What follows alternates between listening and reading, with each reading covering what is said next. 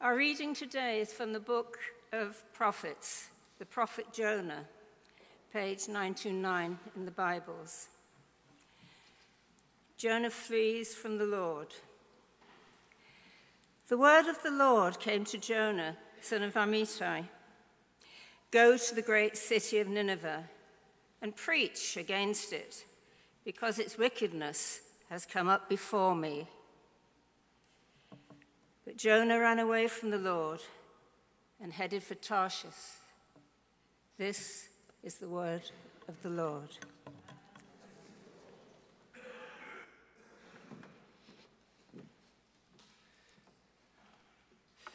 Happy New Year. I'm Neil, the Associate Vicar here at St Jude's, and I get to open up this sermon series on the book of Jonah. So there's quite a lot of background stuff this morning as we dive into this book uh, of Jonah. And it's a story that we all know, isn't it? We all know what happens in Jonah, but it's, it's just such a great book, and it really speaks to us in these days. So we're really looking forward uh, to finding Jonah. And the first thing we need to do is find a Bible. So find a Bible in front of you. I need to find a Bible too, because I've come up without one.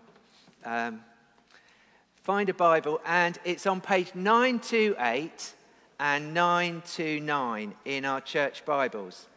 Uh, if you're at home, that's not going to help you, uh, but it's one, Jonah is one of the minor prophets. So you go towards the back of the Old Testament and uh, you go past Hosea and Joel and Amos. You get to Obadiah, and then Jonah is just after Obadiah, page 928, page 929. It's just two pages, two pages of our Bible, just four chapters. It's a story that we can all get our heads around. But it's a carefully written story. And it's an important story. It's a faith story. It's a faith story that's shared. Jonah appears in the Quran. He has his, a whole chapter of the Quran is named after Jonah. And uh, this story is a story that the faiths share. So as we start, we need to see that it's been carefully written, that the words are chosen and that it's precisely written. And there's a symmetry in the storytelling. There are two halves to this story of Jonah. Chapters 1 and 2, Jonah flees from his mission. Chapters 3 and 4, Jonah fulfills his mission. Chapter 1 and 2 are about the salvation from the storm, and chapters 3 and 4 are about salvation for the city of Nineveh. So we have this book that's put together in a way that will help us to see who God is. And the thing when we get to the book of Jonah, the big thing before we go any further is to talk about the whale, isn't it? And the fish. Do we believe in the fish? Do we believe in the whale? Is it a real whale or is it just a picture of God's mercy and salvation? And the first thing to say is that the fish is not the focus of the book. He or she appears in just three verses of these four chapters. So let's not get too hung up on the whale. The second thing to say is that God, it says, God provided a huge fish to swallow up Jonah. God provided. And if we believe in a God who provides a way for the people of Israel through the, through the Red Sea to escape from Egypt, if we believe in a God who sent fire down from heaven to burn up the sacrifice of Elijah in front of all the prophets of Baal, if we believe in a God who provides those things, then he could, if he wanted, provide a great fish for Jonah to save him. And in the end, it's up to you to choose whether you think this is a real physical fish that you could prod and poke with your finger if you'd been there at that point, or whether this is a part of the story of God's salvation. Either way, this story is important and God's salvation is important. And what I want to say is we just finish this bit is that this is a story that Jesus used in his teaching. Twice in Matthew's gospel, Jesus refers to Jonah and the sign of Jonah because Jesus knew that he would spend time, three days, that was the sign of Jonah. Three days Jonah spent in the belly of the whale. Three days Jesus would spend in the darkness of the tomb. And Jesus would preach salvation to the people, just as Jonah preaches salvation to Nineveh. And in Nineveh, they respond when Jesus came. Did they respond? It's up to us to decide whether to respond. And this is a story that Jesus uses. It's a story that makes sense to us today. Let's not get hung up on the whale. Okay, so what about the context of the writing? If you look at the pages on either side of the book of Jonah, you'll see that the writing is a lot more spaced out because the minor prophets are mostly about prophecy. The book of Jonah has one sentence of prophecy in the four chapters. And if you look at it, it's much more densely written on the page than the prophecies around it, which tells us that it is a story. It's a story that engages us. It's a story that draws us in. It's a story that has so much to teach us. It is a story. And in some of the translations, if you look in the NRSV and some of the other translations, the book of Jonah starts with the word now. And, uh, oh, I had a lovely picture of Jonah and the whale. Sorry, I missed that one. Look at that. I think that's a lovely picture of Jonah and the whale. Who knows whether he was in that whale's tummy or not? But he, let's, let's remember, this is a story. And in many translations, it starts with the word now. And the word now in Hebrew is a bit like there was a time it tells us that now the word of the Lord came to Jonah, the son of Amittai. That now tells us that we're dealing with a story. It's a story, a narrative. And while Jonah is a prophet, the words of prophecy are limited. The book teaches us about God, and it beckons us to dwell in this immense mercy that God has. We just talked about, sung about, your mercy is running after me, your goodness is running after me. This is what Jonah is about God's mercy running after Jonah and running after the people of Nineveh. And we need to see that this story is set firmly in history. In uh, the Old Testament, in the books of history in the Old Testament, Jonah appears. If you want to turn to page 384, so that's a way back in the Old Testament, in the history books, in 2 Kings, chapter 14, page 384, at the top of that page, talks about Jeroboam the second, the king of Israel. And it says, In the 15th year of Amaziah, son of Joash, king of Judah, because there were two kingdoms at this time, Judah and Israel, Jeroboam, the son of Jehoash, king of Israel, became king in Samaria, and he reigned for 41 years. He did evil in the eyes of the Lord and did not turn away from any of the sins of Jeroboam, son of Nebat, which he had caused Israel to commit. Jeroboam, son of Nebat, was the first King Jeroboam, and he'd caused the split between Israel and Judah. He, Jeroboam II, was the one who restored the boundaries of Israel from Lebo Hamath to the Dead Sea, in accordance with the word of the Lord, the God of Israel, spoken through his servant Jonah, son of Amittai, the prophet of Gath Hepher. So Jonah the prophet was a prophet for King Jeroboam. And King Jeroboam, we know, reigned from about uh, 780 BC to 740 BC. So about for 40 years, 700 or so years before Jesus was born. God spoke through Jonah to this king, who was an evil king, but he restored the boundaries of Israel.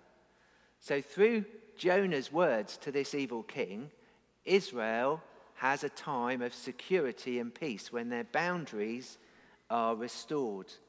Jonah was likely to be the chief prophet. The chief prophet is the one that gets mentioned, isn't he? And he's at the court of the king with authority and power. It's likely to be a position with some comfort and privilege, isn't it? If you're the top prophet for the king. And we see that he comes from Gath Hepher, and that's a little town just northeast of Nazareth. So that still exists. You can go and visit it if you want to, uh, if you were going over that way. So Jonah is a person in history. And some people will say, well, this is all just a story. It's all made up. It's all fairy tale. Well, he's here in the books of the history. Let's not think that this is all just made up. He's here. He's living a life amongst the people of Israel, a, a privileged life, a life that is good. And he's there at a time when they're re establishing their borders. In today's parlance, you could say they're taking back control. They're establishing their borders and making sure that Israel has an identity that is protected and privileged. But he's living this life in the comfort of the court of the king, and the word of the Lord comes to Jonah, the son of Amittai. And the word of the Lord says, Go and preach to the great city of Nineveh, because its wickedness has come before me. Now, Nineveh, this is an artist's impression of what Nineveh might have looked like. Nineveh is the greatest city of the world in Jonah's time. It had over 100,000 people. It was a huge city, vast in its size, and it was the capital of the Assyrian Empire. They were the big superpower at that time. And if you want to find Nineveh today, you have to go to Iraq and northern Iraq, and it's the, the ruins of Nineveh are just across the river from the city of Mosul, where there was uh, gun battles to get rid of ISIS at the end of their time in power in Iraq. So just across from Mosul, there are the ruins of Nineveh. It was the greatest city in the world. And the key feature of the Assyrian Empire was that the rulers were ruthless and brutal. That was why they were the superpower. In their palaces, they created friezes of the different ways in which they killed and tortured their enemies. That was the sort of people they were. This was not a time when human rights were at the top of the agenda. This was not a time when there was an empire built on compassion and kindness. These people built their whole empire on cruelty and violence. This was the people that Jonah was told to go and speak to. This was the great city that he was to change their mind the whole nations around Israel had been wiped out of existence by Assyria. Others were kept under fierce control, and to survive, Israel at this point in history were paying a ransom, a tribute to Assyria to keep them off of their backs. And it was only a matter of time before Israel came up on the who are we going to invade next agenda for Assyria. And in 722 BC, so about 30 years after this, story of Jonah, Assyria come and they do invade and conquer Israel completely. But now the word of the Lord comes to the prophet Jonah, the son of Amittai, and tells Jonah to go to the heart of an evil empire and speak God's words of truth. And the only sensible reason that God would ask Jonah to do this is if he wants the people of Nineveh to repent. And we know that that is what happened. So Jonah's being asked to go to the enemies of Israel, their deepest, darkest enemies. He's going to, he's got to go to them and tell them that God is cross with them and he wants them to repent. And if they do, they will be saved. Do you see that in this period when Israel's struggling to survive, it's defending its borders, it's just about hanging on by its fingernails, Jonah's being asked to go to the opposition, to the enemies, to the worst people in the world and offer them something of God's mercy. So we can feel a little bit of sympathy for Jonah, can't we? Imagine if the word of the Lord came to you and said, Pack up your bags, get on a plane, go to Afghanistan, because I want you to tell the Taliban that they're naughty and they're wicked and they've got to stop doing what they're, what they're doing. You've got to get out of the plane, walk into the square in the middle of Kabul, and tell them that God is cross with them and they need to stop doing it. I think I would be pretty scared if God told me to do that. Jonah was used to God's word blessing God's people, keeping them secure and strong. And now he has to speak this word of salvation to Israel's enemies. We can assume that, God, that Jonah usually followed what God wanted him to do. But on this occasion, the prophet from Gath Hepher took the opposite course. Nineveh was up to the east, and Jonah went west. Nineveh was along dusty roads. Jonah went down to a port by the sea. Jonah ran from God's presence as quickly as he could. Jonah's life has been defined by his relationship with God, by his calling as a prophet. And now Jonah completely denies that relationship, that vocation, that calling. And this is why this series is titled, has the title, The Prodigal Prophet, because Jonah runs away from the Father who loves him. Just as in Jesus' story, there are two sons involved, aren't they? The first son, the younger son, is the one we usually identify with, the one who leaves the father and runs off to a foreign land. But in the symmetry of uh, the book of Jonah, you've got both of the sons represented. In the first two chapters, Jonah's like the younger son running away from God's goodness because he doesn't want to do what God is asking him. In chapters 3 and 4, Jonah resents God's mercy on the city of Nineveh, just like the older son resents God's mercy when the prodigal, the father's mercy, when the prodigal returns. Jonah runs from God's grace, but God is always a step ahead of him.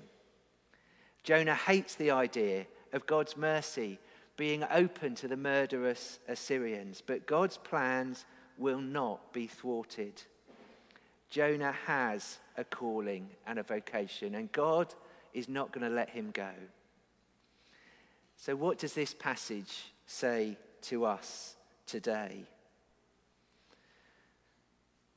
Well, one of the things is are we too concerned about our safety and security? And I don't think God is going to challenge any of us to get on a plane and go somewhere really dangerous, but He might just challenge us to speak His word into our culture and context today. And so the question for us is how much do we trust and believe in God's plan for our community? This week I was reading a report on the way that the Church of England responded to the COVID pandemic. And it was a really critical report. It said all that the church did was close up the church buildings and they stopped meeting and they protected themselves, they protected the people, but they failed to do anything. Well, um, that was one way of looking at it. I don't think that's totally fair. I don't think here at St. Jude's we did that because we went on feeding people through Friday Fridge and reaching out. And in fact, we increased the frequency of doing that. We weren't afraid to keep in contact with people. And our pastoral team made lots of phone calls and visits, taking shopping and collecting prescriptions. Our young people met online and we went to the nursery and the schools. So I don't think it's totally fair, but did it perhaps seem that way to the world around us? We need to be ready to listen to God's calling to us because there's always that tendency to run and hide when things get tough. But we need to be open to what God says to us, what He expects of us, because we are an outpost of His kingdom. We may not always feel as brave as we think we should be, but we need to be brave enough to go to that person that we know might be having a tough time and offer a prayer or just a listening ear to help them to get through those dark days. We need to be brave enough to perhaps speak about the Alpha course to someone who we know who might be searching and might just need to come on an Alpha course to find their way through. We need to trust God and we need to be open to what He says to us. That's what this first part of this story about Jonah is about, isn't it? Jonah running away from God because he doesn't trust God. I was reading a book uh, this week about John's Gospel, and it said the basic sin indicated in the Gospel of John is a lack of faith, trust, or belief, inevitably involving a lack of love. The desire of God is for a love inseparable from trust that our love of God leads us to trust him in all things. See, Jonah listened to that voice that said, Did God really say that? That question that goes back to the beginning of time in the Garden of Genesis. Did God really say that? Does God really love you? Does God really want what's good for you? That was the voice that Jonah listened to. But we've spoken, haven't we? We've sung about God's goodness and God's mercy. He's running after us, just as he runs after Jonah, who's running away. God is running after us. The amazing story of Jonah shows us that our God is a God of surprises. He will lead us out to unexpected places and unexpected uh, people. God can't be, He won't be limited by our ideas and our expectations because His mercy and His grace are so much wider and bigger than anything that we can ever imagine. There's no one beyond that love that God has for His world. No one beyond that love. What this book of Jonah underlines more than anything else is that at the heart of the human problem is a problem with the human heart. Someone cleverer than me thought that up. At the heart of the human problem is a problem of the human heart because it's our love, who we love. Do we love ourselves and our safety and our security more than we love God and this world that He created and doing His will? If we love God completely, we can trust in Him completely with all of our lives. And being within God's will is the safest place for us ever to be. But for Jonah and for us, we need to see that we are saved by God's grace. And that's what's going to happen next in this story, isn't it? Jonah's going to be saved by God's grace. We need to see that we are saved by God's grace before we go out and offer that saving grace to those around us. Until we see ourselves as unsavable sinners we're not ready to be used by God. But once we do, once we know His love and His mercy, His grace and His peace, once we know that in ourselves, once our hearts are changed by His love at work in us, then we've got something to offer this world around us. God is good.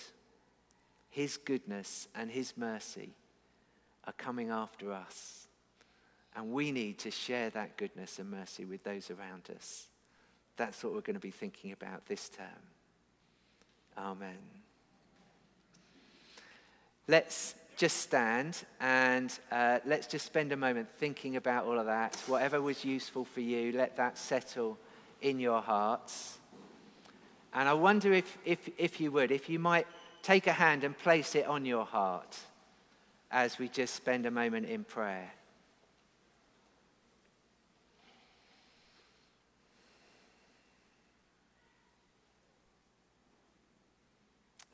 Lord, we know that your goodness and your mercy are running after us.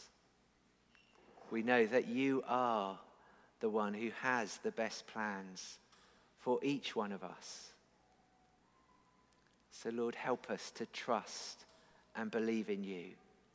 Help us to have faith in your goodness. Help us to live in your love. And help us to bring our praise to you, the King of heaven. Help us to praise you, Lord, in our lives, in our relationships, in the way that we walk through this world. Help people to see you through us. In Jesus' name, amen. So we're going to sing our final hymn. Praise, praise, praise.